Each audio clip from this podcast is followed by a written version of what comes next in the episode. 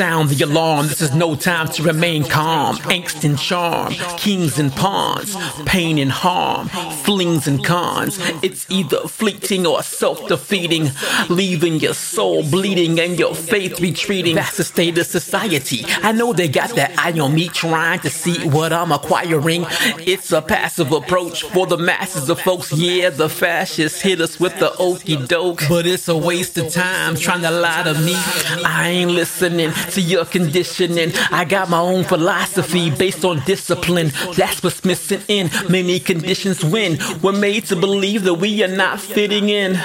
I've been called weird my whole life. I have to admit, it appears they were so right.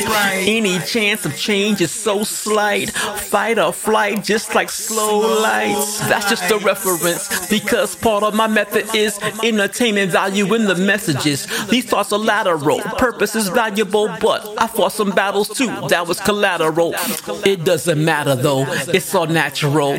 If you're rooted in love, then we're compatible, at least in some regards. But what's your mental state? I love to see the stars. I like to meditate.